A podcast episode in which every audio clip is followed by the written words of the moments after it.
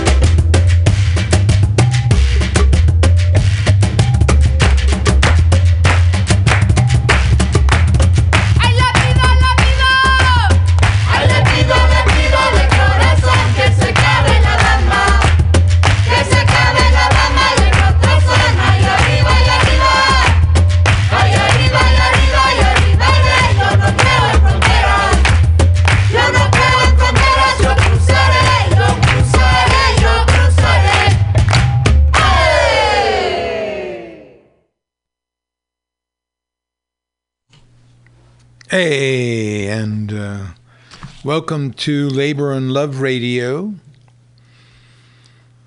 Saturday morning from 10 to 12 noon, every Saturday. Labor and Love Radio, where we tell you how it is. If one person got a dollar they didn't work for, someone else worked for a dollar they didn't get. If you don't have a seat at the table, the negotiating table, that is, where you work, you're on the menu. Never, but never let anyone into your heart who is not a friend of labor.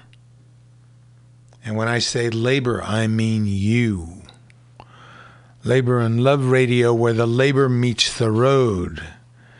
And today we've got a full list. Last week was kind of confusing. I came and put on a, an old show. There was supposed to be a cleanup here at the station. Didn't seem like it happened. So we'll see what's going on with that. So today we've got, uh, well, we've got Easter. And specifically the Easter Rebellion of 1916 in Dublin. We've got uh, International Workers' Day, right? May 1st, International Workers' Day.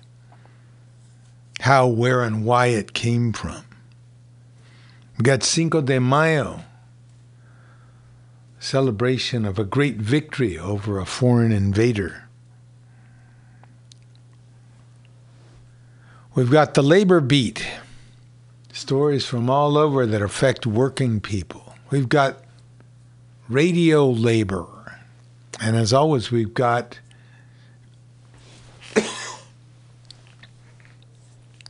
music of social significance. I want to start out today with our World Labor Report. This is from Radio Labor activities all over the world. You are never alone if you stand up for yourself and your fellow workers all over the world. Throughout history, people have been doing the same.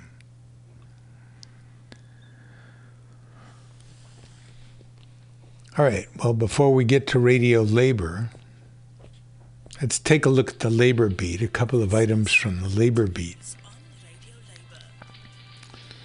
Number one is anti union berries. Okay. Uh, last show we honored the farm workers in their uh, attempts to, throughout history actually, to make their lives and work better. The struggle goes on today. A company called Driscoll's. Boycott Driscoll's, it says.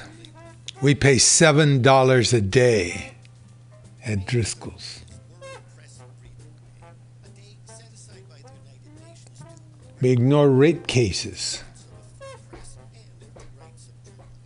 Finest blood and berries. Child labor, sexual assault, no union contracts. The message is very simple, huh? Don't buy Driscoll's berries. And I know Safeway has them. You might go in to your local Safeway and speak to the fruit guy or the the fruit woman, whoever it is, or the manager, and just say that you'd rather Safeway didn't handle Driscoll's berries. And that there are a lot of other people who feel the same as you. That's true. There are lots of people who feel the same as you. Okay, here we go now with radio labor. We'll go back on the labor beat after the. This is Solidarity News on Radio Labor. This is a Radio Labor World Report recorded on Friday, May 3rd, 2019. I'm Mark Boulanger. In the report this week, a global union is fighting for press freedom. The millions of jobs which could be created by a care economy. The Labor Start report about union events and rapping. This ain't no commercial break, my friend. Unions are the peeps who brought you the weekend. Probably never think about it. Lottie dottie. This is Radio Labor. May 3rd is World Press Freedom Day, a day set aside by the United Nations to remind people of the importance of a free press and the rights of journalists. Since the beginning of the year, 14 journalists and media staff have been killed while performing their duties. To find out more about the importance of a free press and respect for journalists, I spoke to Jeremy Dear. Mr. Dear is the Deputy General Secretary of the International Federation of Journalists. The IFJ was established in 1926. It is the world's largest organization of journalists, representing media professionals who are members of 187 unions in more than 140 countries. Radio Labor's primary journalists are members of the IFJ through their union Unifor. I asked Mr. Dear if the situation for journalists since the last Press Freedom Day has improved or worsened. Think we'd say it's worsened. Not only were more journalists killed last year, but more journalists were jailed than in previous years. We had more recorded cases of harassment, of violence against women. We have increasing numbers of reports of journalists carrying out self censorship because of fear for their life. And at the same time, we have impunity levels which are still 90% or above. In some countries, they simply are 100%. And you add to that the fact that more and more people's work is more precarious. And there's clearly a very difficult situation for journalists in lots of parts of the world. And whereas in previous years we said, well, this happens in far flung dictatorships, it doesn't happen in Europe or the United States or Australia. Now, journalists are killed in the United States, journalists are killed in member states of the European Union, journalists are jailed in Australia, and so we have a situation where press freedom is under threat in all parts of the world. So clearly the situation has got worse. The IFJ has called for a UN convention to protect journalists. What is a UN convention and why is it needed? How would it help protect journalists?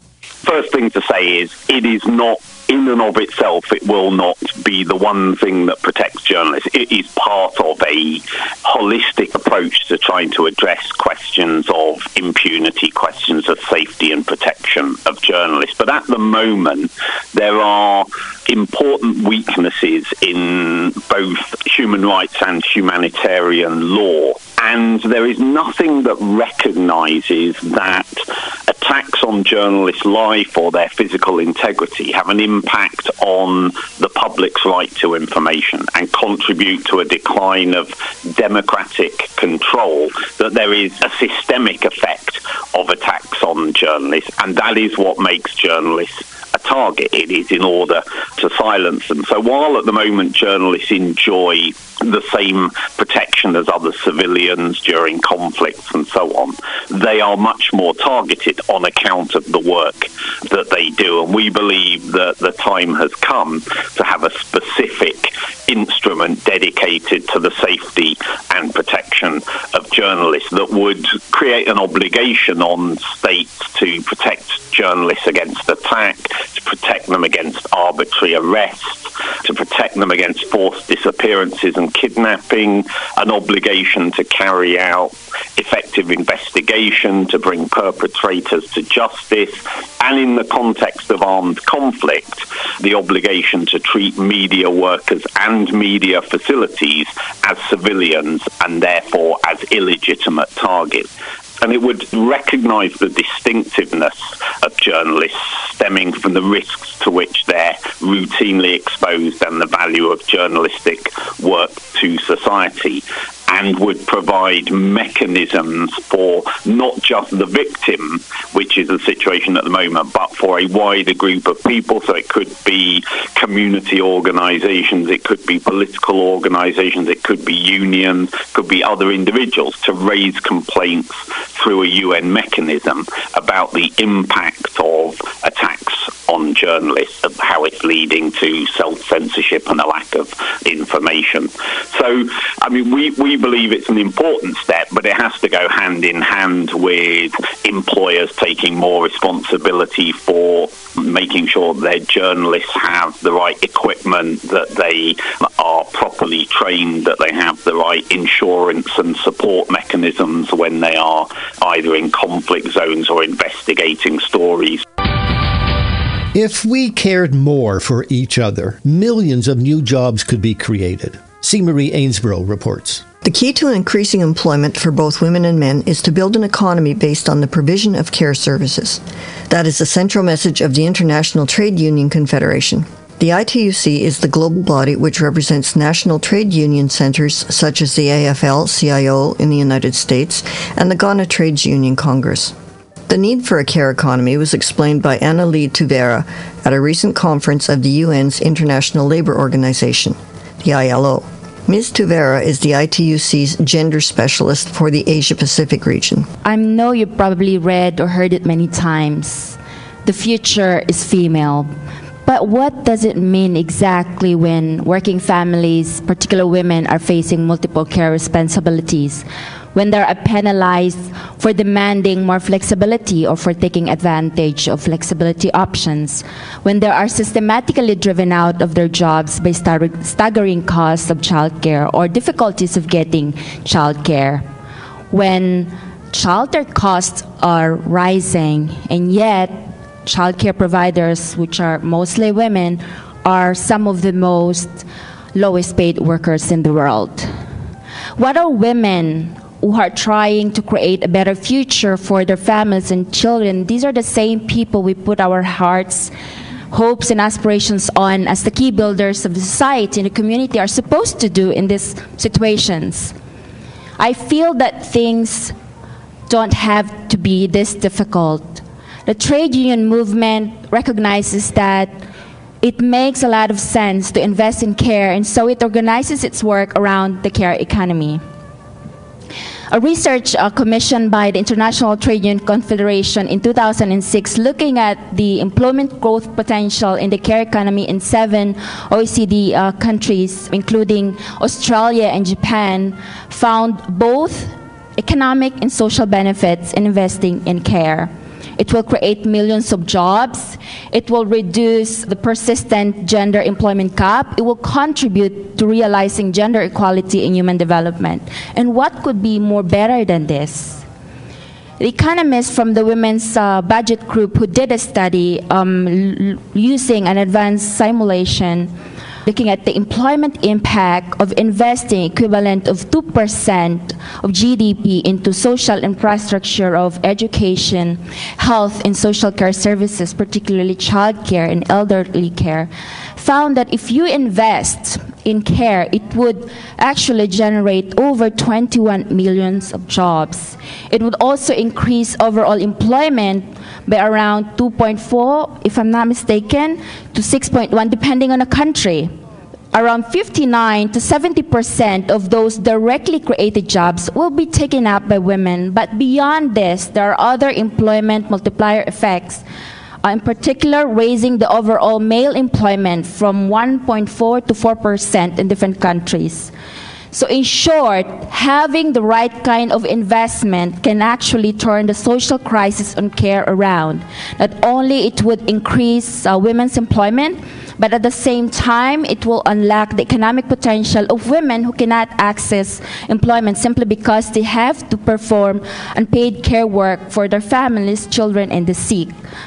Well, the solutions don't even need to be so, so complicated. We urgently need family friendly work uh, policies to support women in their child caring and career years. We need support and more support for, for working families In order for them to manage, plan their work and everyday life, we need high quality, affordable childcare and early childhood opportunities. Imagine if you have more women who are actually holding seats, not just at the table, but in leadership, there is no limit on what they can contribute and achieve collectively.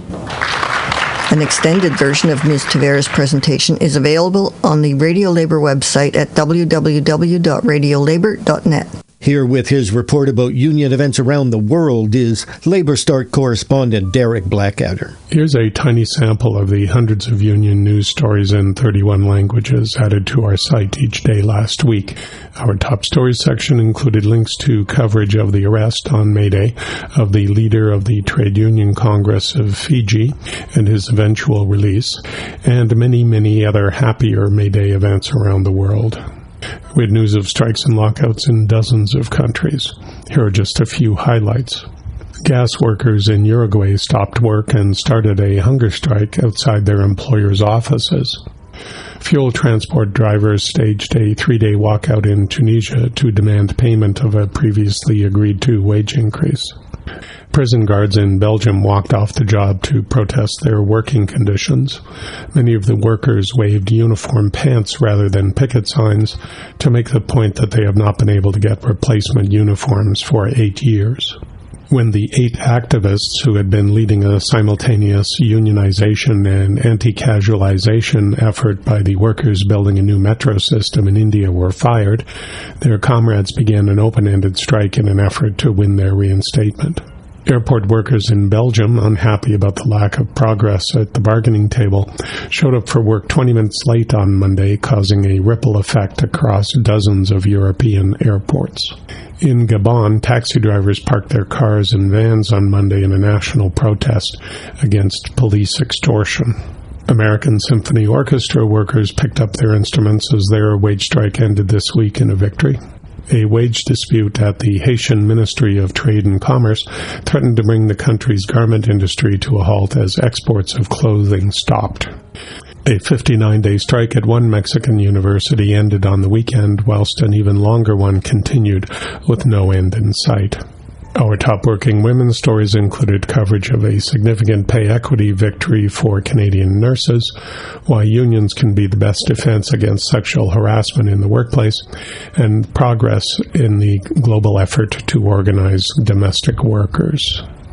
The Free Health and Safety Newswire we offer in cooperation with Hazards Magazine carried stories to hundreds of union websites around the world about how the silicosis epidemic in Australia only garnered government attention when employers began complaining about a shortage of stonemasons, how Google managers are retaliating against the organizers of a global walkout against sexual harassment last year, and the struggle for safer South African mines.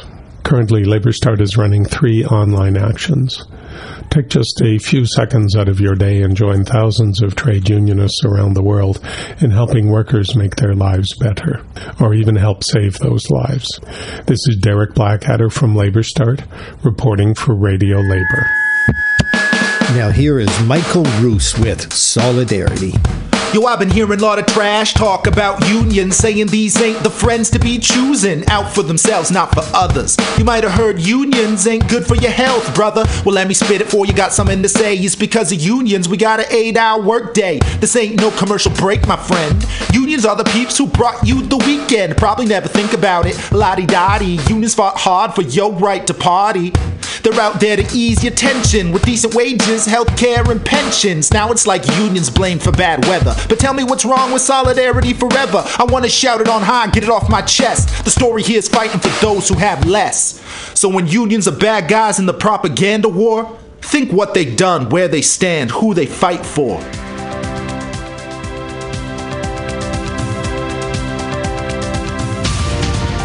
And that's it. International labor news you can use. You can find our feature stories and daily newscasts at www.radiolabor.net. Follow us on Twitter at Radio Labor. I'm Art Boulanger. Thank you for listening. And remember, it's all about global solidarity.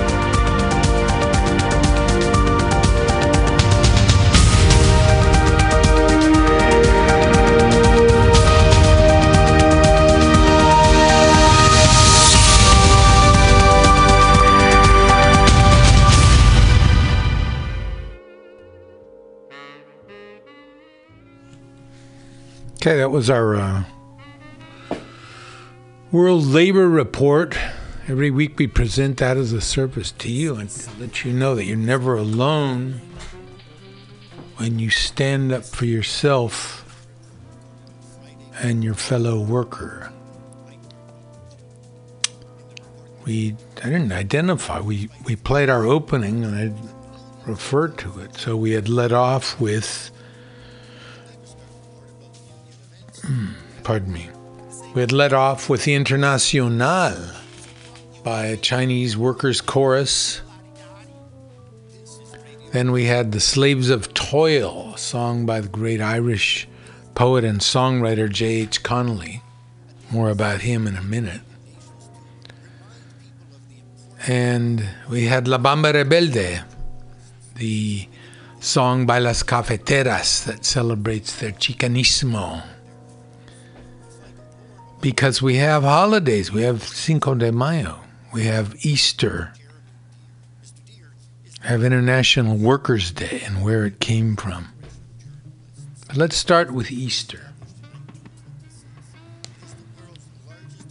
The Easter Rebellion was organized by a small group of, of uh, Irish patriots and politicians and labor leaders and uh, the point was to take over the post office and from there spread the resistance out, the resistance against the uh, occupying English police. Occupation, that's a big theme today as we talk about Cinco de Mayo, too. Um, so, for one reason or another, the uprising fizzled. The leaders went and took over the post office and for several days held out, but they were without much community support. A common criticism of this movement is that they didn't connect to the local population and that most people thought of them as kind of an intellectual elite. Uh, even though Connolly, people like Connolly, had been uh, organizing workers in both the U.S. and in Ireland. But so the uprising was uh, put down. The leaders, the leaders were uh, imprisoned and killed by firing squad, um, except for one, a man named Eamon de Valera, who was an American citizen, I believe. And uh, for that reason, the United States intervened and he was saved from the gallows, from uh, firing squad. So after that poem was written, the great Irish poet William Butler Yeats wrote this following poem. It's called Easter 1960. Some journalists lie for that. Let's see what we got here.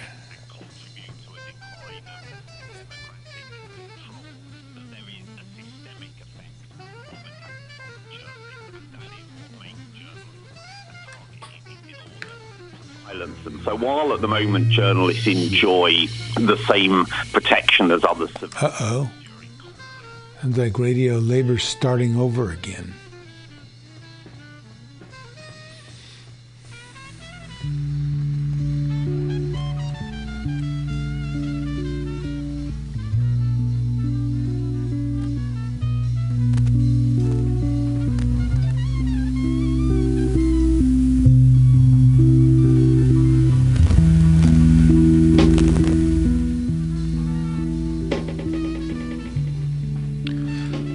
Met them at close of day, coming with vivid faces, from counter or desk among gray 18th century houses.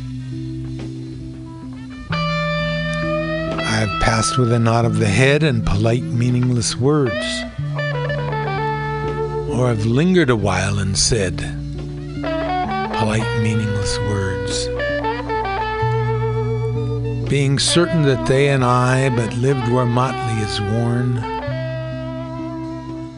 all changed, changed utterly. A terrible beauty is born.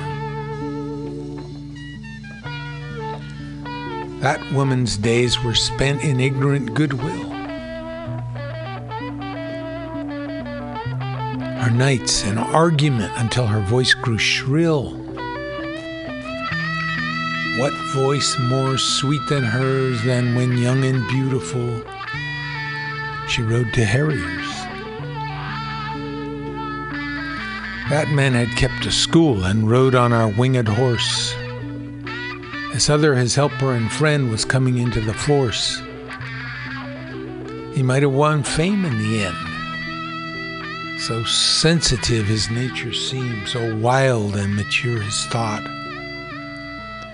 This other man I had dreamed a drunken, vainglorious lout.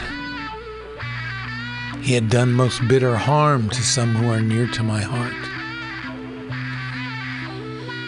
Yet I number him in my song. He too has retired his part in the casual comedy. He too has been changed in his turn, transformed utterly. Beauty is born.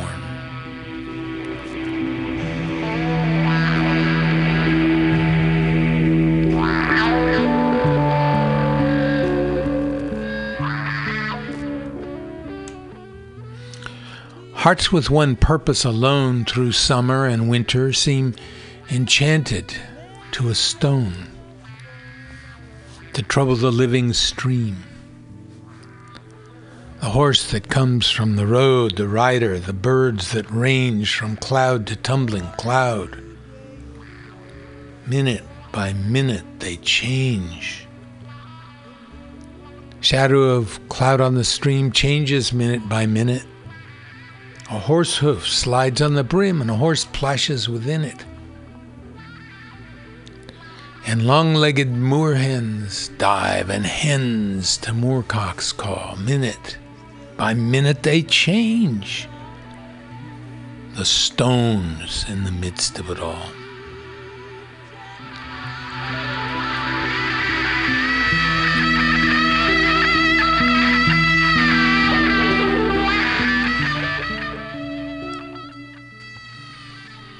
Too long a sacrifice can make a stone of the heart. Oh, when may it suffice? That is heaven's part, our part to murmur name upon name as a mother names her child when sleep at last has come on limbs that had run wild. And what is it then but nightfall? Oh no not night, but death. Was it needless death after all? For England may keep the faith with all that is done and said. We know their dream enough to know they dreamed and are dead. And what if excess of love bewildered them till they died. I write it out in a verse. MacDonagh and MacBride and Connolly and Pearse. Now and in time to be wherever green is worn. All changed, changed utterly. A terrible beauty is born.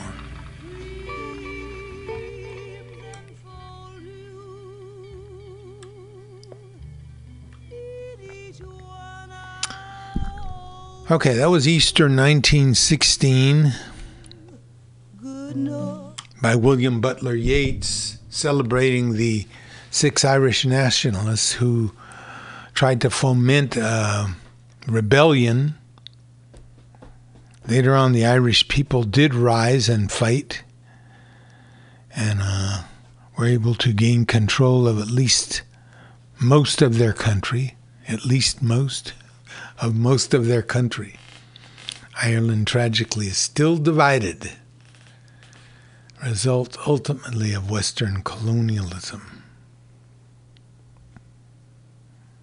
Easter 1916 by William Butler Yeats. Let's move on here. I've got a couple of uh, explanatory. Read this one about the Haymarket riots. This is from uh, Chicago. It's where it took place. Chicago Public Television. Police riot. Others said it was a work of anarchists. The controversy has gone on since 1886 when the Haymarket incident in Chicago's West Loop left 12 people dead, including eight policemen. What began as a peaceful rally turned into the, one of the turned into one of the bloodiest days in Chicago history. Tomorrow is the 125th anniversary of the Haymarket affair. A number of years ago, we detailed the Haymarket story, and here's Elizabeth Brackett with another look.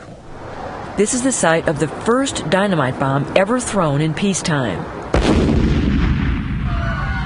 The explosion would resonate for decades and become a defining moment in labor history and American justice.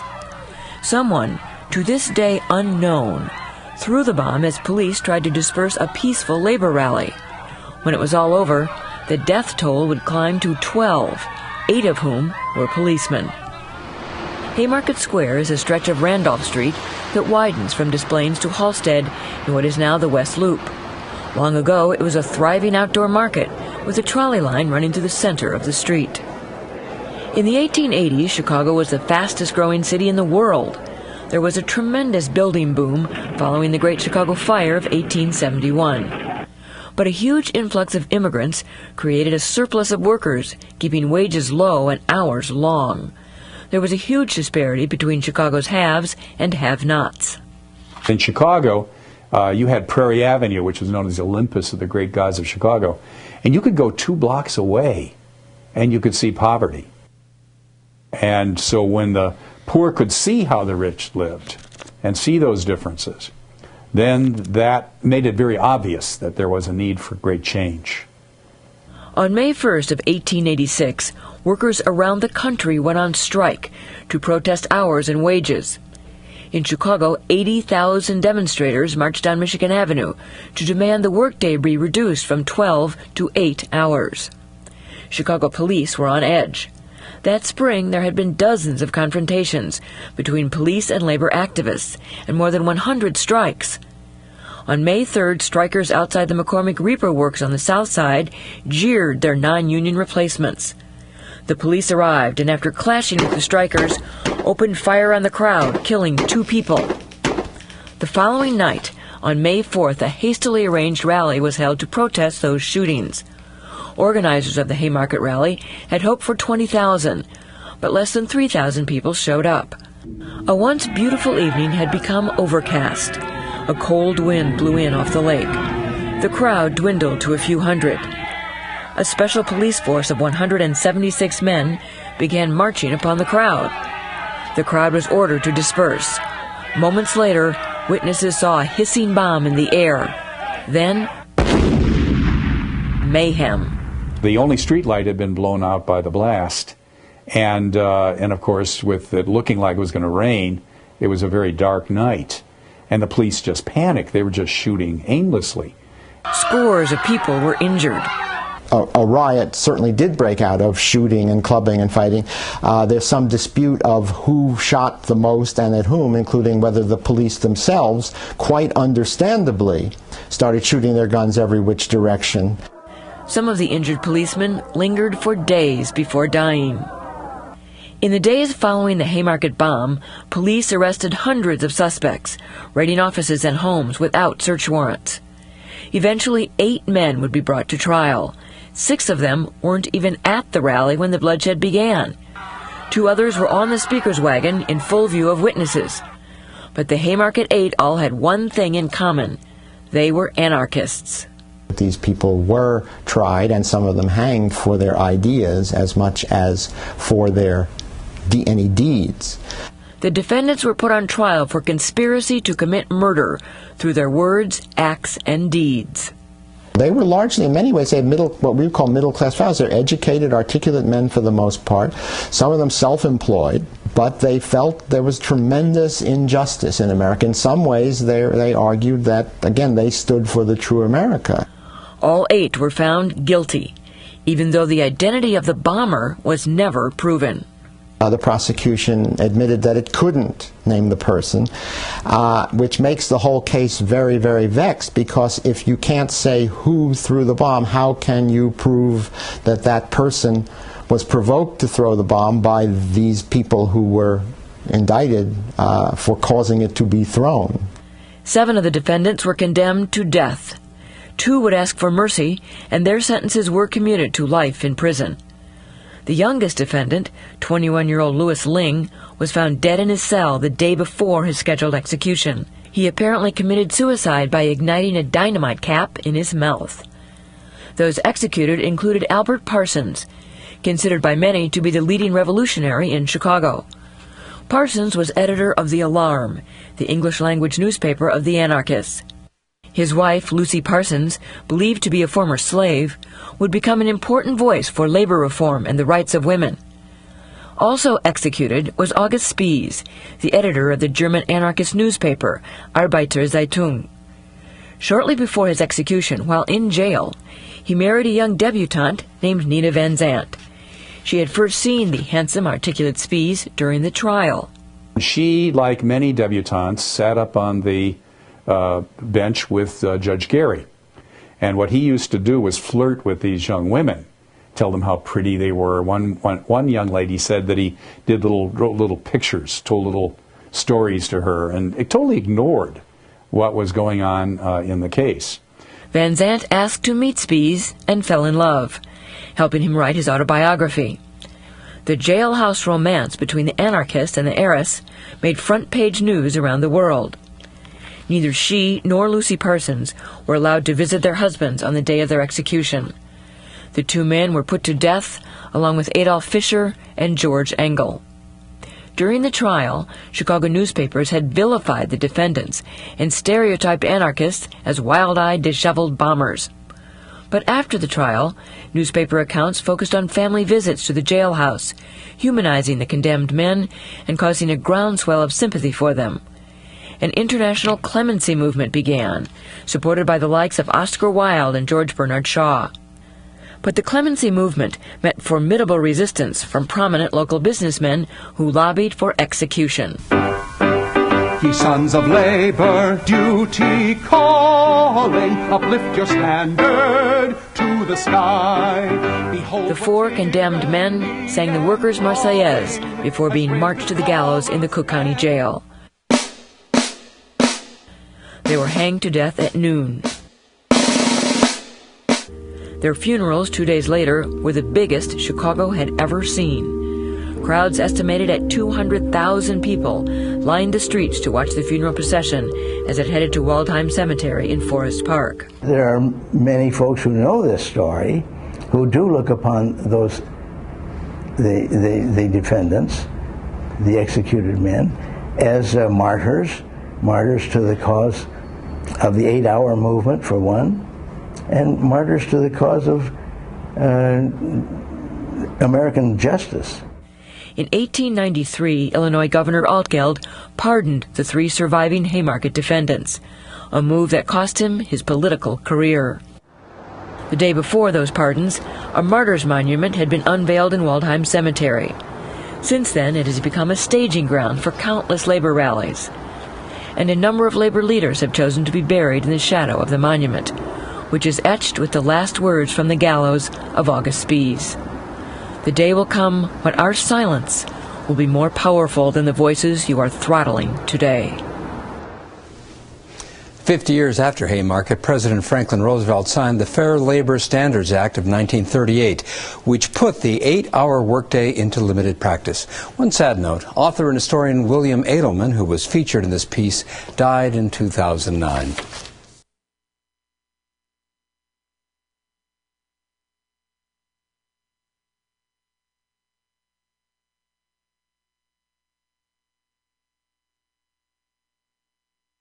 Okay, that's the story of the Haymarket Eight. And the point of all this is that there was worldwide support for these people who had been jailed. Talk about a kangaroo court. They, the prosecution couldn't couldn't identify who had thrown the bomb. So if they couldn't say who threw the bomb, how could they say who didn't? How could the defendants defend themselves? At any rate, the movement to to free the Haymarket Eight developed in into a worldwide movement. There was a lot of money put up by regular people all over the world to defend them. They were uh, executed, but the idea of a holiday in May, May 1st, became all over the world, became International Workers' Day. In the United States in the 1890s, the government tried to steal that energy and that celebration and move it to September uh, and call it Labor Day. But all over the world, May 1st is International Workers' Day, and it was paid for by the blood of the Haymarket Eight and all the other labor martyrs who died for, among other things, an eight hour day. We don't remember that. All these things that we take for granted now were won by people's blood. Okay, it's a simple fact. These things really happened. All right, let's have some music. Um, the background of the of the poem when I recited the poem of uh, William Butler Yeats, the background was a song called "Maggot Brain" by uh, Funkadelic.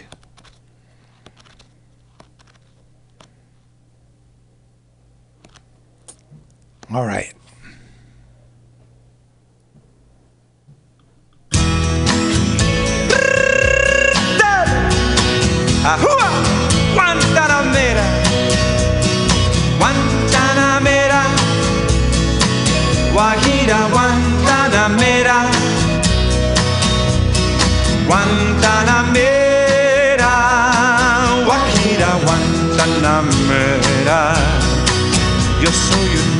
Sincero, de donde crece la palma yo soy un hombre sincero, de donde crece la palma. Y antes de morir me quiero echar mis versos del alma. Guantanamera, Guajira, Guantanamera, Guantanamera, Guajira, Guantanamera. Mi verso es de un verde claro y de un carmín encendido. Mi verso es de un verde claro y de un carmín encendido. Mi verso es de un cierro herido que busca en el monte amparo. Guantanamera, Guajira, Guantanamera, Guantanamera, Guajira, Guantanamera. I'm a sincere man from the land of the palm trees. But before dying, I wish to pour forth the poems of my soul. My verses are soft, soft green, but also a flaming red. My verses are like wounded fawns seeking refuge in the forest. I want to share my fate with the world's humble. A little mountain stream pleases me more, more than the ocean. Hey! Guantanamera,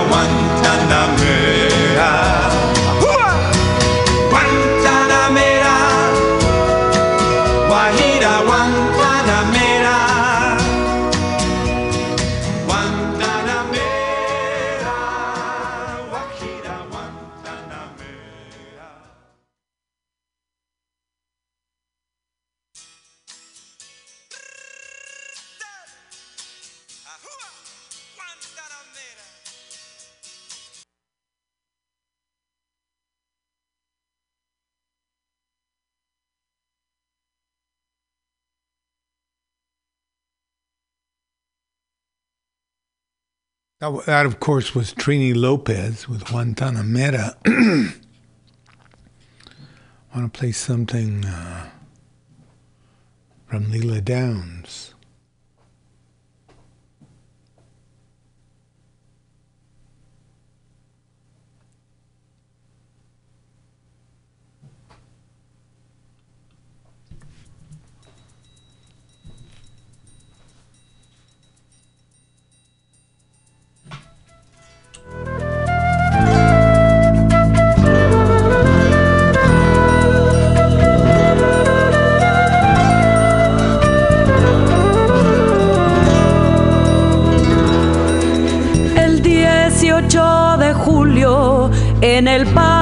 De un convento, el pueblo madrileño fundó el quinto regimiento. Venga, jaleo, jaleo, suena una ametralladora y Franco se va a paseo, y Franco se va a paseo.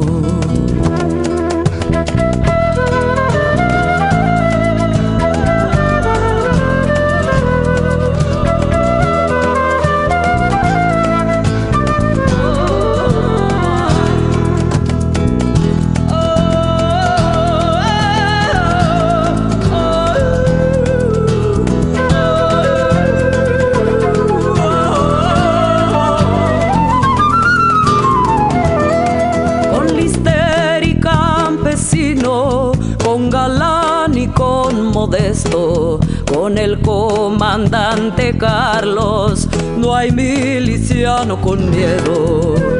Venga, jaleo, jaleo, suena una ametralladora y Franco se va a paseo, y Franco se va a paseo.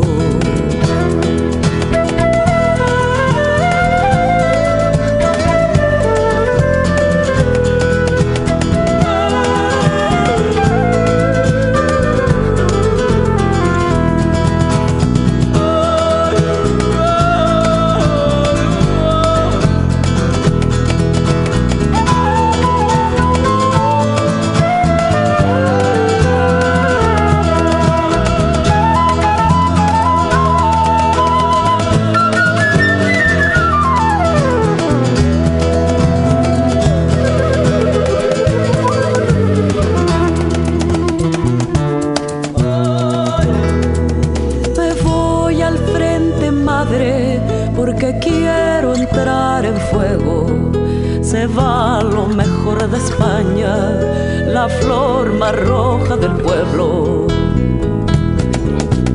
Venga, jaleo, jaleo, suena una ametralladora y Franco se va a paseo, y Franco se va a paseo. Venga, jaleo, jaleo. Sonaban las ametralladoras y Franco se va a paseo. Acapulco se fue a paseo y duró 40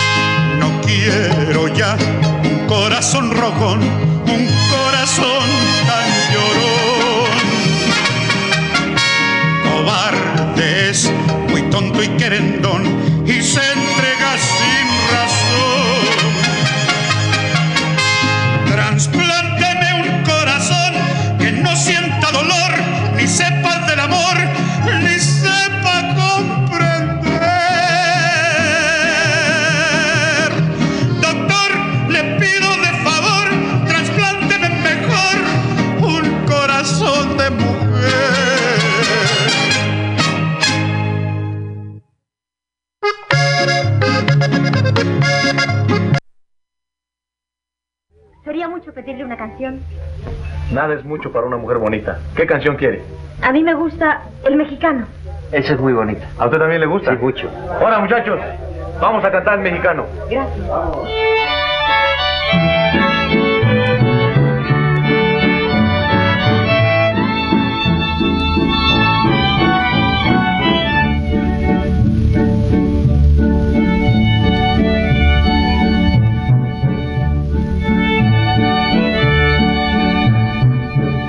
Yo soy mexicano, mi tierra es bravía. Palabra de macho que no hay otra tierra más linda y más brava que la tierra mía. Yo soy mexicano y orgullo lo tengo. Nací despreciando la vida y la muerte. Y si he hecho bravatas, también las sostengo.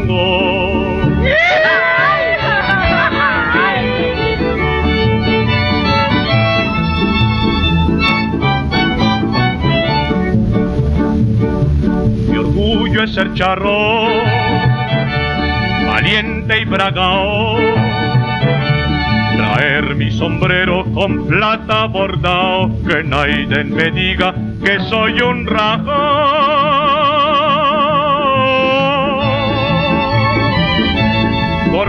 Mi caballo en pelo montado, pero más que todo ser enamorado. Yo soy mexicano, muy atravesado.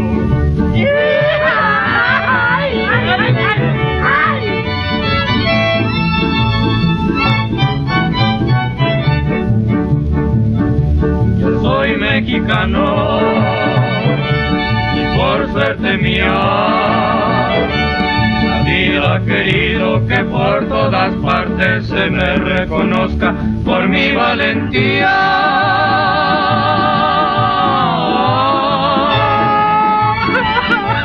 Yo soy mexicano, de nadie me fío. Y como Cuauhtémoc cuando estoy mejor que rajarme, me aguanto y me río.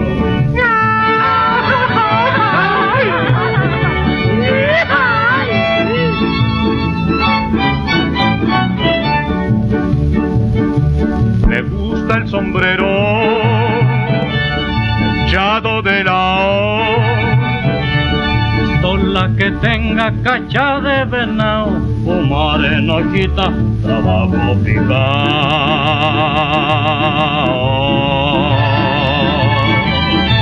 Jugar a los gallos, haberme afamado, pero más que todo ser enamorado. Yo soy mexicano.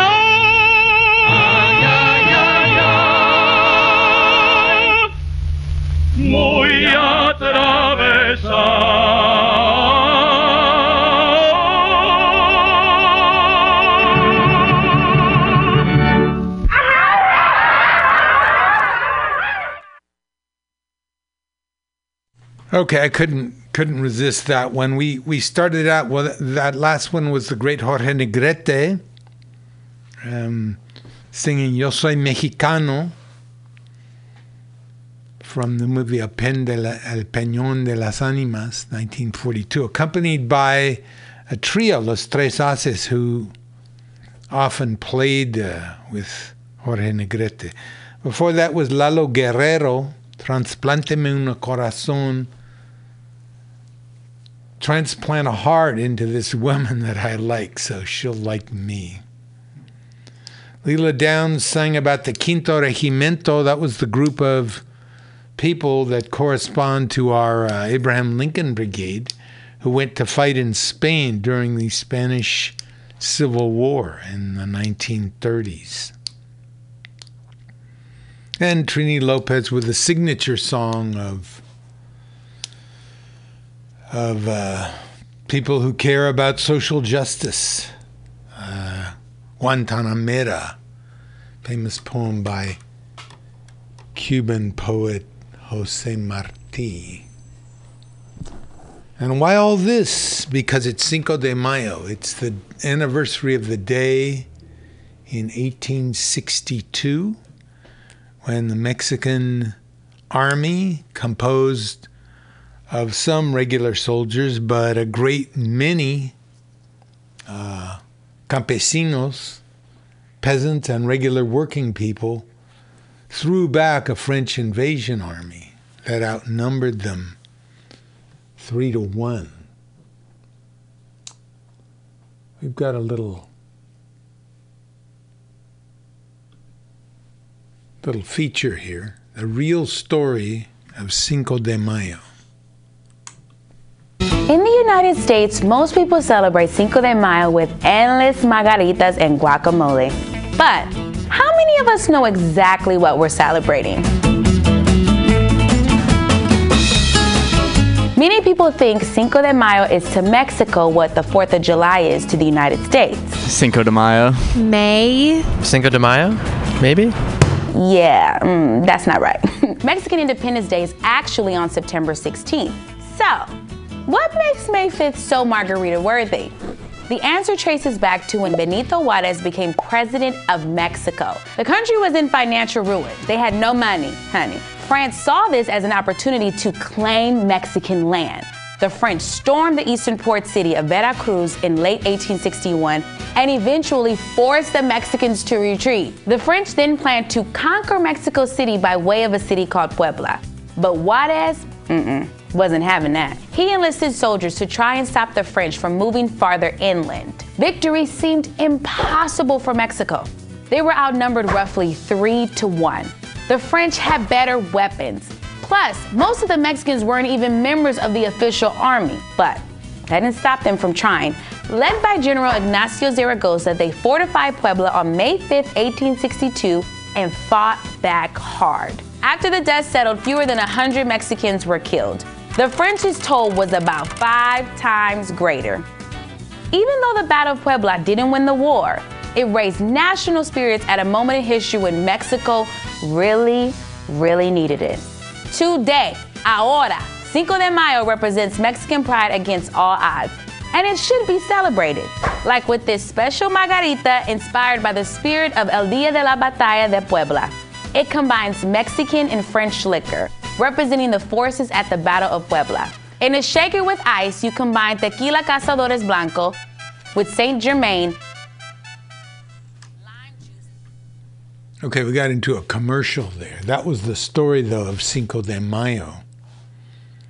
The uh, French invaded. First, they took over Veracruz and um, started collecting um, fees, the custom that boats would come. They would have, they paid to the French. That was a big source of revenue. The port of Veracruz. The French took that over, then they marched inland and uh, were defeated at the Battle of Puebla.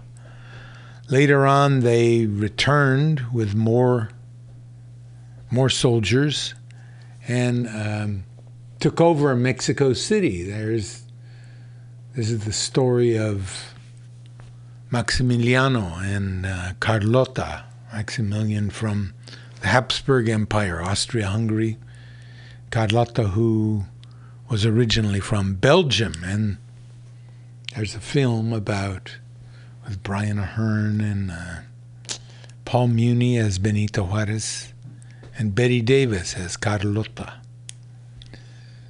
Um, what does Cinco de Mayo represent? Is it a day just for getting drunk and, like she said, eating a lot of guacamole? No. Cinco de Mayo represents resistance to an occupying external force. Many Chicanos include the police and looking at the way that police are shooting down young men of color. It's not so far fetched, is it? That battle, that battle that was at Cinco de Mayo, that battle where the Spanish came to take over Mexico in the 16th century. That battle is still going on. So, celebrate Cinco de Mayo. Have your drinks. Have your guacamole. Sing La Cucaracha. You know what that is about. That's another that's another story. Okay, we're focusing right now on a strike at Unam, okay? Unam is the site of a huge strike in 1999.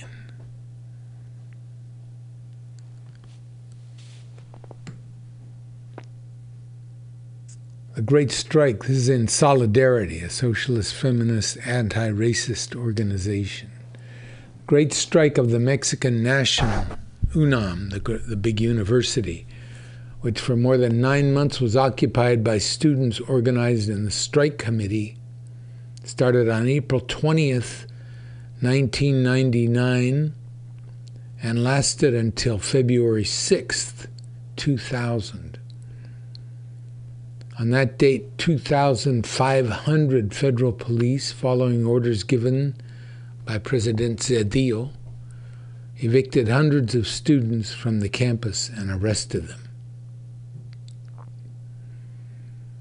Although the focus is now on the implication of Vicente Fox's victory in the presidential election, it is worth reviewing a conflict from which workers and students can learn.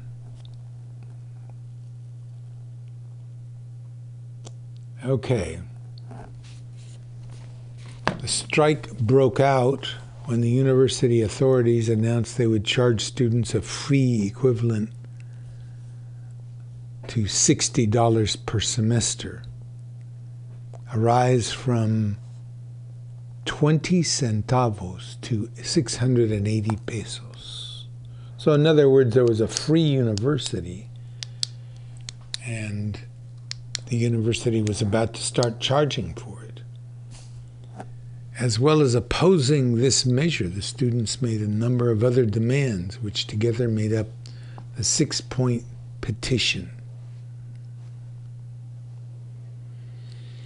Repeal the UNAM General Statute of Payments, which established the tuition fees. Abandon the reforms, quote unquote, incorporated since 1997. When you hear the word reform in connection with education, most of the time it's a reactionary measure.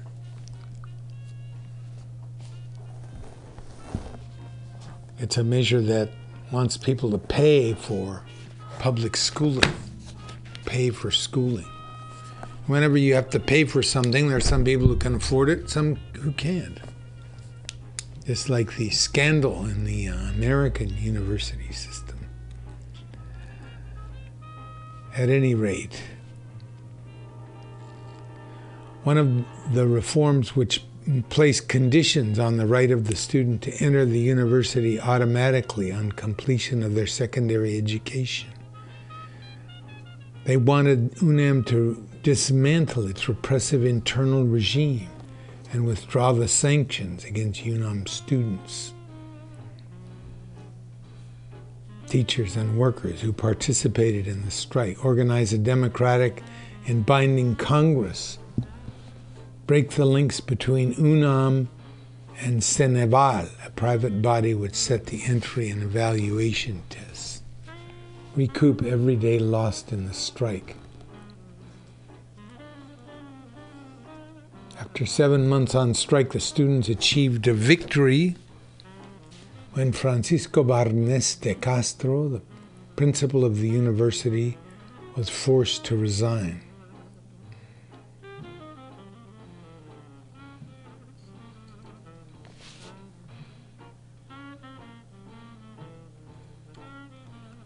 Check it out. And the reason I bring it up is that because there's another strike now, or at least one that's being threatened now at UNAM.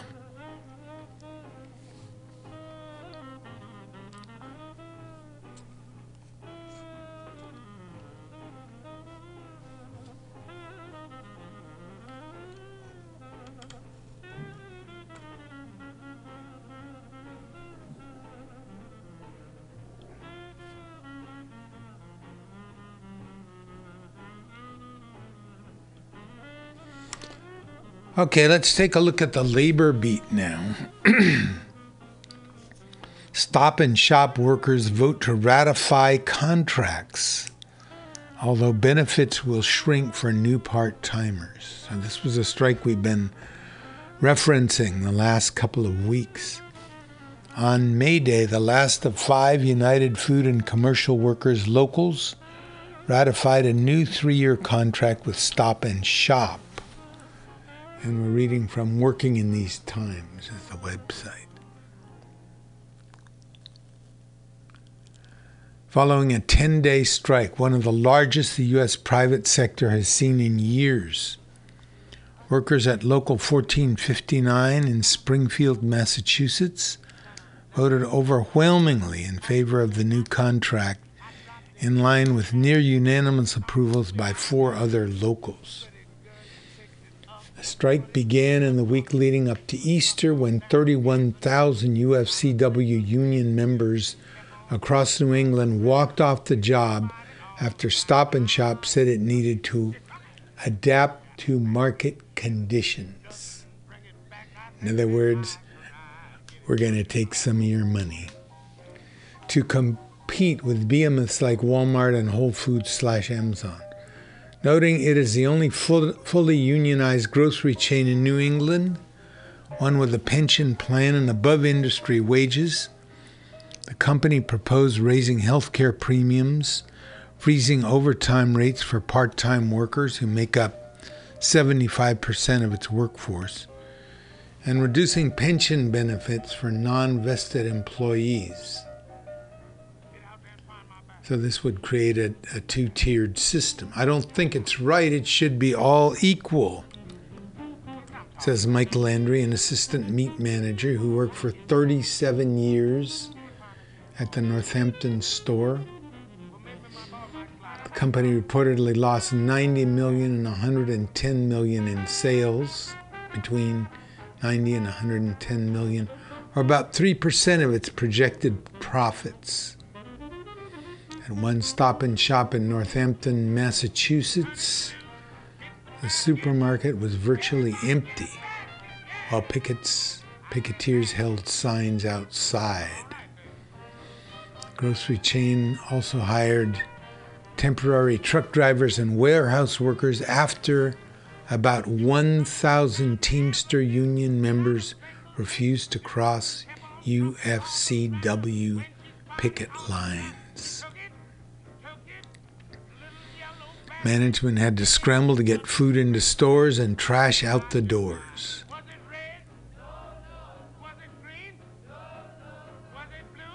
Rabbis across the region told congregation it wasn't kosher to shop at Stop and Shop instead ahead of Passover. Presidential candidates, local elected officials, and customers joined in. Future part time hires will see frozen overtime pay or reduced pension benefits. But it won't stop me from voting for it, said David Morse. We went through hell just to get what we have. The company, the workers got Stop and Shop gave up its push to force employees' spouses to take any health insurance offered by their own employer. The union said Stop and Shop kept health care affordable with low deductibles and out of po- pocket maximums. The new contracts also hold the line on all sick time, personal days, and paid holidays for current and future employees. New part time workers won't see time and a half pay on Sundays and holidays as current employers do. Instead, they'll get a premium, an extra $1.50 per hour the first year, that will grow to a time and a half rate after three years of employment. The new contracts significantly reduce pension benefits for new part time hires. While the current part timer gets 225 per month, after working for 10 years, the new part timer would get 100. At the end of the day, we had to accept this contract, and it was worth bringing back to the members. But across the country, unionized chains are still on the defensive. There's nothing left of Shaw's, A&P, Pathmark, Waldbaum's. The Walmart bear is eating all the union competition. I did this for the other per- people's children, for my grandchildren. A woman says as she restocks a shelf with cakes. We have got to stop this, putting people in tiny wages with no benefits. So, a celebration there. Stop and shop won substantial gains. And now the question is how to unionize Walmart. Because here's a report from Forbes magazine. Walmart workers cost taxpayers 6.2 billion in public assistance. In other words, the fact that Walmart workers make such a low wage means that they have to go and get public assistance for health care and, and other things. Forbes by Claire O'Connell. Walmart's low wage workers cost U.S. taxpayers an estimated 6.2 billion in public assistance, including food stamps, Medicaid, and subsidized housing, according to a report published to coincide with Tax Day, April 15th. Americans for Tax Fairness, a coalition of 400 and state level, national and state level progressive groups, made this estimate using data from a 2013 study by the Democratic staff of the U.S. Committee on Education and Workforce. So check this out. It's on the Forbes magazine website. On the one hand, Walmart is taking over a lot of the uh, union based grocery businesses. On the other hand, they're paying their workers so little that it's costing taxpayers who have to pay for public services. Capitalism in action, I guess. Hmm, I don't guess, I know. Let's see here. Let's see what we got on the list. Here's uh, Francisco Herrera. Trabajo en un hotel.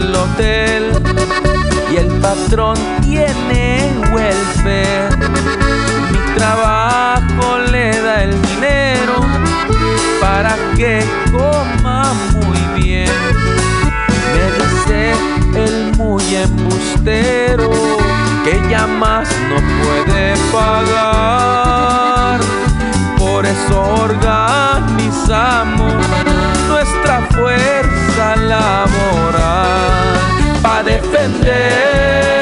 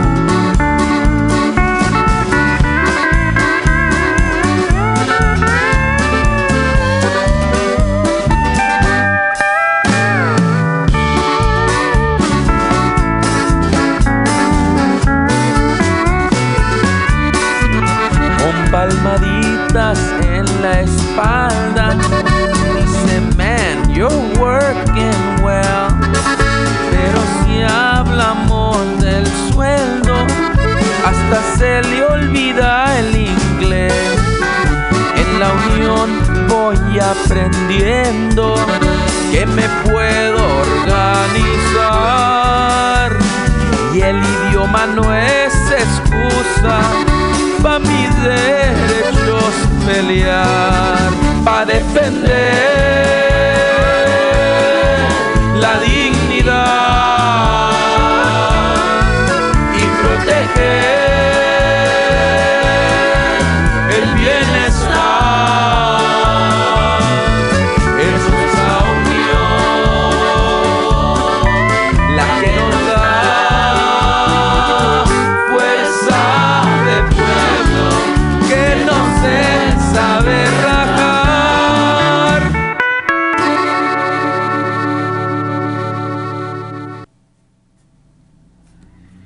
U.S. continues to meddle in the internal affairs of any nation in this hemisphere, actually any nation around the world whose foreign policy and or leaders we don't like. Anyone who might even be thinking about socialism, the S word, the US feels that it has to go stomp them out. Why? Because a white man's got a God complex. Sun up, down on the corner, uptown. I turned around and hear the sound of voices talking about who's gonna die next. Cause the white man's got a God complex. Silent niggas scream for help. Ah, nigga, make your own you need it. I turn around and hear the sound of jukeboxes playing in bars. Pimps parked outside in big pretty Cadillac cars. Cleaner than a broke dick dog. Sitting in a big fine hog. Dressed very fine in a mohair silk fine. But Jim Dale died next. Cause the white man's got a God complex. Hey brother, what's your sport, my man? I got just the thing for you. Only cost 10 and 2. What you gonna do, baby? I got black ones, brown ones, red ones, yellow ones. I even got a white one if you wanna buy some. Yeah, that's right. 258. Play it straight. I got it all worked out. Know what I'm talking about. Been reading my dream book. Ain't no way in the world kid gonna get took. Nigga, what you mean I didn't hit? Nigga, you full of shit. Lick dice. Uh, now seven. Come on, be nice and hit eleven. Well, what do you know? It's Little Joe. Hey, my man got twenty dollars. Say Little Joe don't blow. Ha, baby needs a pair of shoes. Ha, Papa's got the funky blues. Ha, Mama plays the crossword in the news. Snake eyes. Sorry, nigga, you lose. The line forms to the real lady, and I don't care if you never cash your welfare checks. Cause the white man's got a God complex. But I got ten babies, I ain't got no man. I ain't got no choice but to hold out my hand and feed my young ones the best way I can. Hey, man, what you mean no doubles on blackjack? Pump, you better change that rule, cause I ain't no fool. You better be cool, Jim, or you'll die next. Cause the white man's got a God complex. Hey, my man, uh, I wanna cop a nickel bag. Uh, you say all you got is skag. Wow, that's a drag, cause uh, I don't wanna cop no dope is death next. Cause the white man's got a God complex.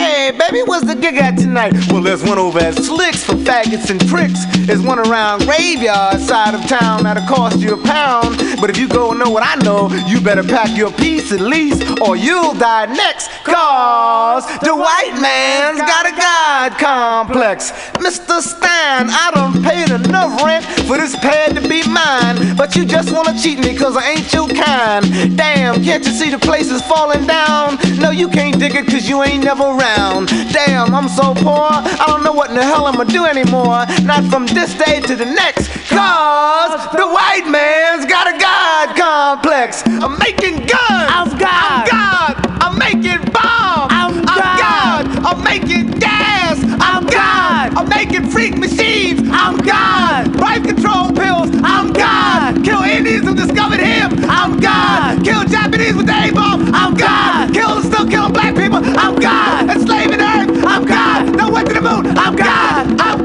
I'm God. I'm God. I'm God. I'm God. I'm God. I'm God. I'm God. I'm God. I'm God.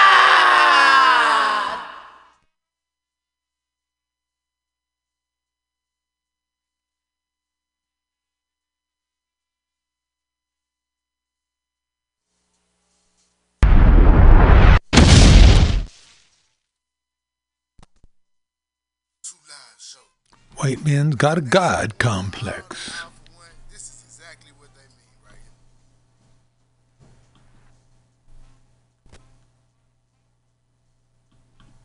The Two Live Show. Now, when they say one for all and all for one, this is exactly what they mean right here. Everybody need to take notes on this and just know that it looks so much better when you stick them together. Amigos get about this motherfucker. Y'all got him fucked up.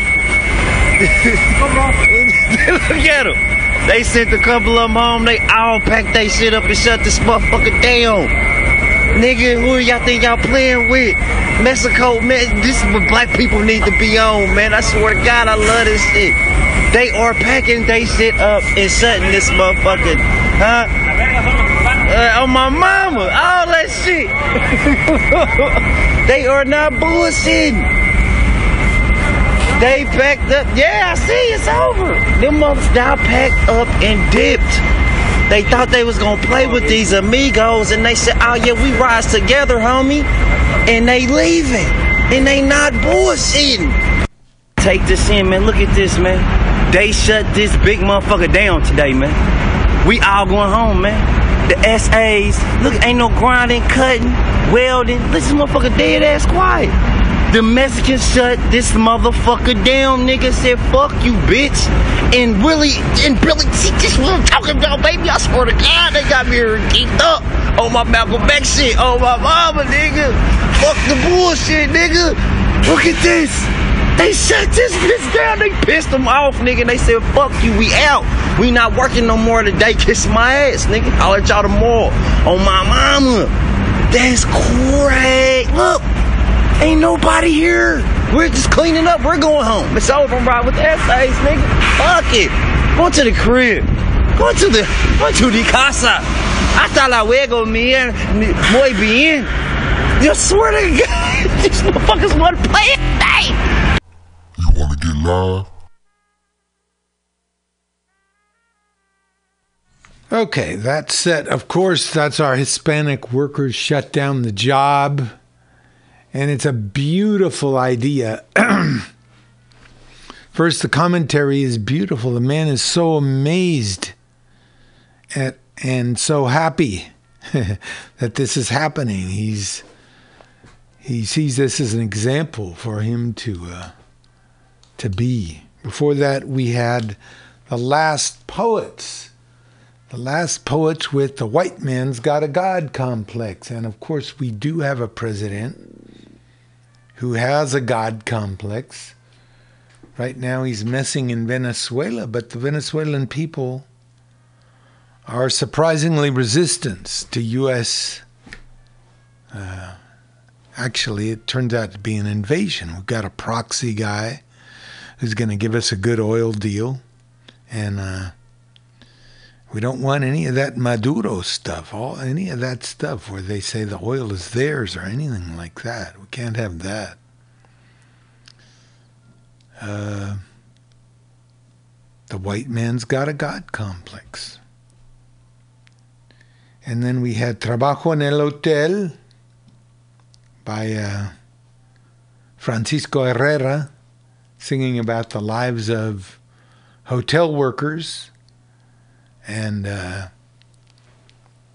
how they need a union, how the union will protect their dignity and their humanity. This is the Labor and Love show, and I want to, before we uh, end here, I want to get on to my credo. We got our credos here that uh, we sort of follow. Keep, like to keep repeating because they're good short versions of uh, much bigger issues. You're just not that into politics. Talk to some music. This is going. Oh, you know what? I'm just not that into politics. Could we watch something else, or could we do something else, or could we talk about something else? So, you're just not that into politics. DSA Los Angeles asked. Just not that into politics? Your boss is, your landlord is, your insurance company is, and every day they use their political power to keep your pay low, raise your rent, and deny you coverage. It's time to get into politics. What about immigrants? What should we think of them? Can I tell you a secret? Jesse Memmer says on Really American. I don't even care if there are undocumented immigrants, undocumented immigrants in this country. Without social security numbers, they aren't privy to the welfare people claim they get. The vast majority of them are normal people trying to live a better life. Here, here. People don't leave Mexico or leave Central America because they don't like it and they want to live in America better, the United States. They leave because they have to to survive. By and large, they have to come here to earn money to send to their families or bring their families with them. This whole wall, deport the illegals BS, is just the 1% convincing the working poor to blame a subset of the working poor for the fact that they're all poor. Instead of realizing the reason they are all poor is due to vast income inequality and resource price inflation in combination with wage stagnation. Use your brains. The existence of another poor person is not why you're poor. you lack money because, not because there's another poor person there, it's because the people who control everything refuse to increase your wages.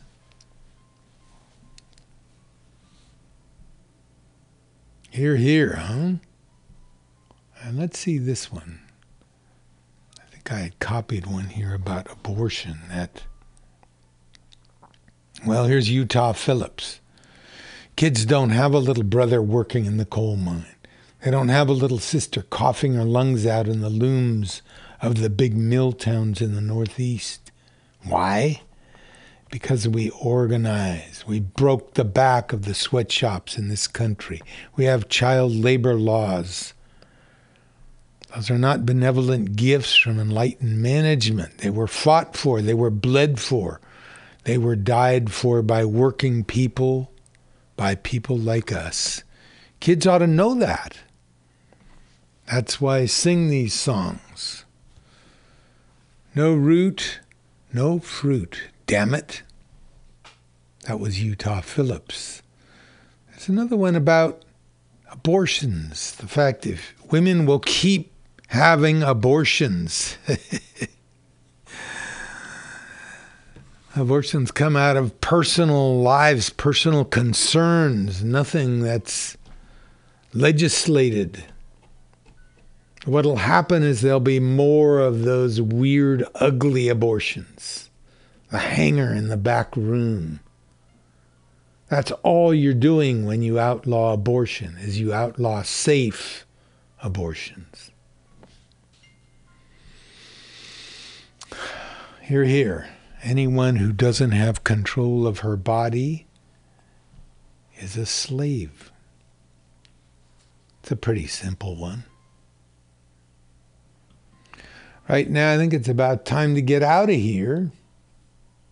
And uh,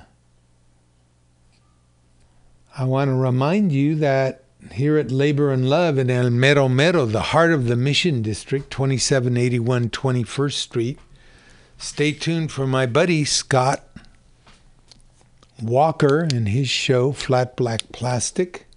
He hasn't arrived here yet, but we'll see. Should make it any minute. And tune in on Wednesday night, Tuesday night, from 6:30 to 8:30 at KWMR in Marin County, Point Reyes, for a brother Charlie's show, Cinema Verite. Charlie Morgan, a veteran of 40 years, 50 years of songwriting, playing guitar, playing with musicians from all over the world, dishes his music, cinema verite, musica verite. Okay, so let's get on here with uh, Kerry Miraji.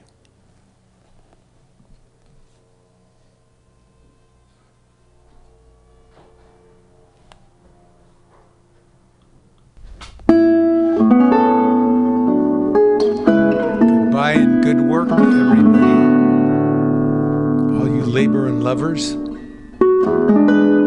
This is the bee saying goodbye. Remember, if one person gets a dollar they didn't work for, someone else worked for a dollar they didn't get. If you don't have a seat at the table, the negotiating table that is, where you work, you're on the menu. Never but never let anyone into your heart who is not a friend of labor. And when I say labor, I mean you. Love Radio,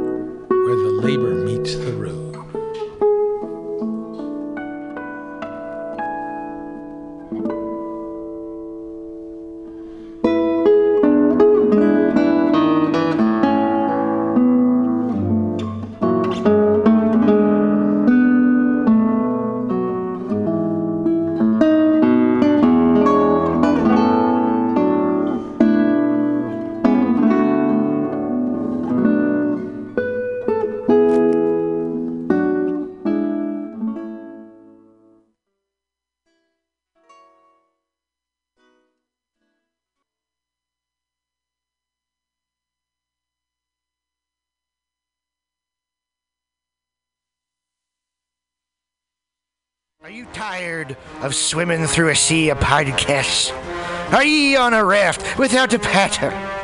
Well, gather around me, sea dogs, and get aboard me pirate ship as we set sail for the seas of mutinyradio.fm. From there, you can captain your own pirate ship as you sail through over 44 different shows for all of your listening pleasures.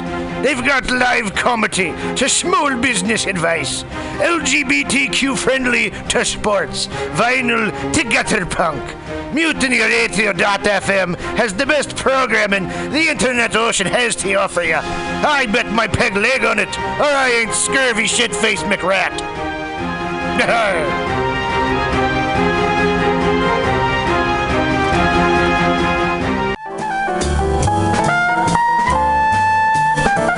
Asiento. Asiento. Take a seat at Asiento on 21st and Bryant. Meet friends for a drink, have delicious tapas, and a relaxed community atmosphere. Asiento, honestly, is a wonderful place. They have incredible bartenders and board games all over the walls, trivia on Mondays, Taco Tuesdays, First Wednesday live jazz, live DJs Thursday, parties. The food is darn good. Special happy hour prices all night long with your Mutiny Radio Comedy Festival ticket March 1st through 5th. Check out the schedule at www.asientosf.com. Come take a seat. I had a date there and it did not go well. But it wasn't the fault of the place. They're very nice. Asiento.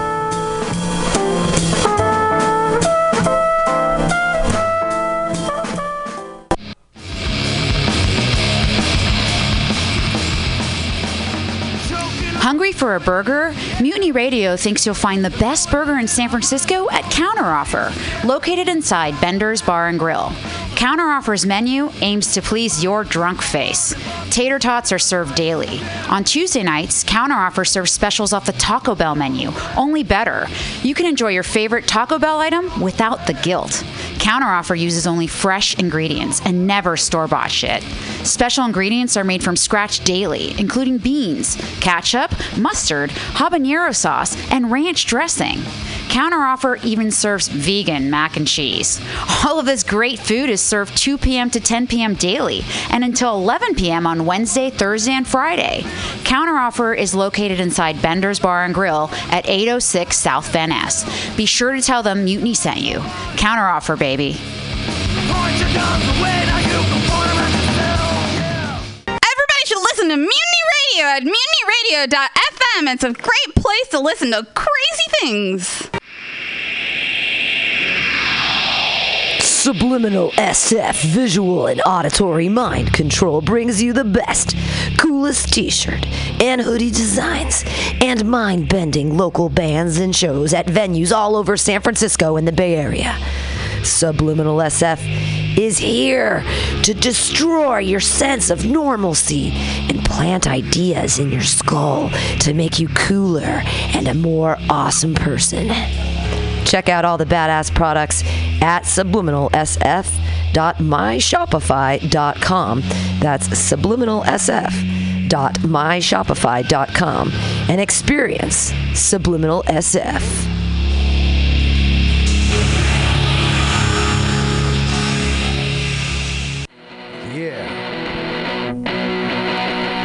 Welcome. Bender's Bar and Grill, located at 806 South Van Ness in the Mission District of San Francisco. Your favorite bar with awesome bartenders, rotating local art, and a killer back patio. It's a great place to hang out and play one of their two pool tables or old school pinball machine with a tasty adult beverage. Live music every Saturday for only $5. Bender's brings you face melting metal and rock and roll. The last Friday of the month, punk rock and schlock delivers super fun karaoke with Aileen. Come on, what's not to like? They even have counteroffer inside, frying up the tots with sexy hot burgers for your face. Open every day at 2 p.m. Their happy hour goes till 7 p.m. Bender's is proud to be a sponsor of the Mutiny Radio Comedy Festival because they're an awesome community asset to the dirtbags who keep art alive in the mission. Bender's Bar and Grill.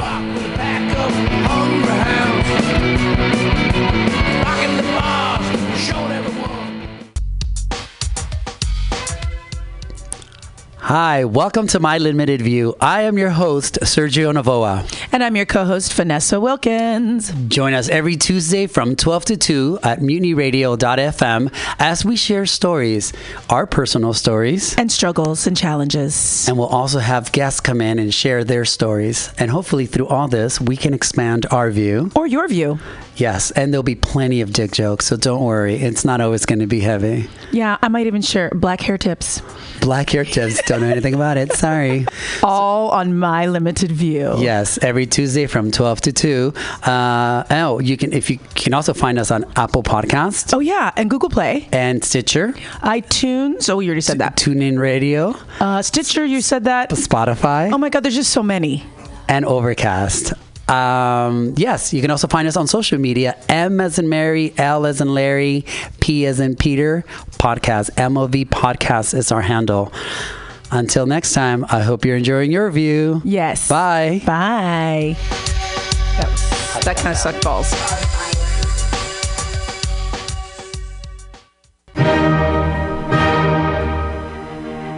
Good evening there, my friends here at MutinyRadio.fm. Chester Cashcock here, and giving you my love and regard as well as movies over there. And uh, I just wanted to let you guys know that anytime I go swimming in my vault of rare coins and piles and piles of filthy cash, I can't help but listen to Pamtastic's Comedy Clubhouse every Friday from 8 to 10 p.m. I mean, if anyone who knows anything about comedy knows that Pamtastics books the best of San Francisco and beyond's underground comics. It's a great showcase, and they have a fun time at Pamtastics deep in the Mission District, where you can laugh off your tushy for a mere five dollars every Friday to 10 p.m. And I laugh because five dollars. I mean, that's what I use to wipe my tushy with. So to laugh it off for a mere five dollars is indubitious. But if you can't make it to Mutiny Radio, well, don't even worry. Don't fret at all.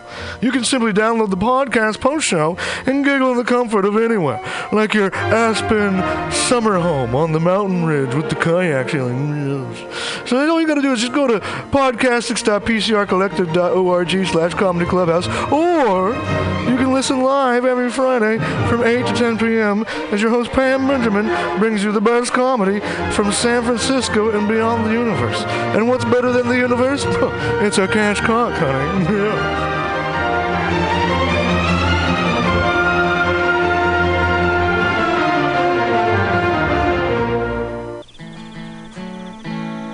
Billy Bob, you ever want to be funny? Well, my dogs think I'm funny, Daryl. Well, I mean, you ever want to be like in front of an audience, like other than like squirrels, dogs, and dead peasants? Oh. From time to time, I've given it a thought or two. You know, if you go to Joke Workshop, there's more than two peoples paying attention to your jokes, and they ain't even gonna be jerks about it. Daryl, are you serious? I can get people to listen to my jokes? And they'll even say nice things to you before they tell you how to get improvements. No way. What is this dag nabbit thing called? It's Joke Workshop joke workshop? Yep, every Monday, 6 to 8 p.m. on the Mutant Radius. So you're saying I could tell my jokes every Monday from 6 to 8? That's what I'm saying. It's the Joke Workshop Mondays, 6 to 8 p.m.s at the Mutant Radius. Yahoo!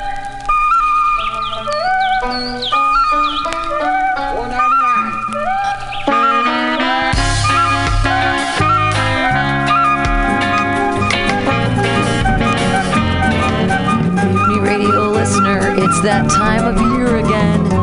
March 1st through 5th, it's time for the fourth annual Mutiny Radio Comedy Festival. Over 40 comics, 25 shows,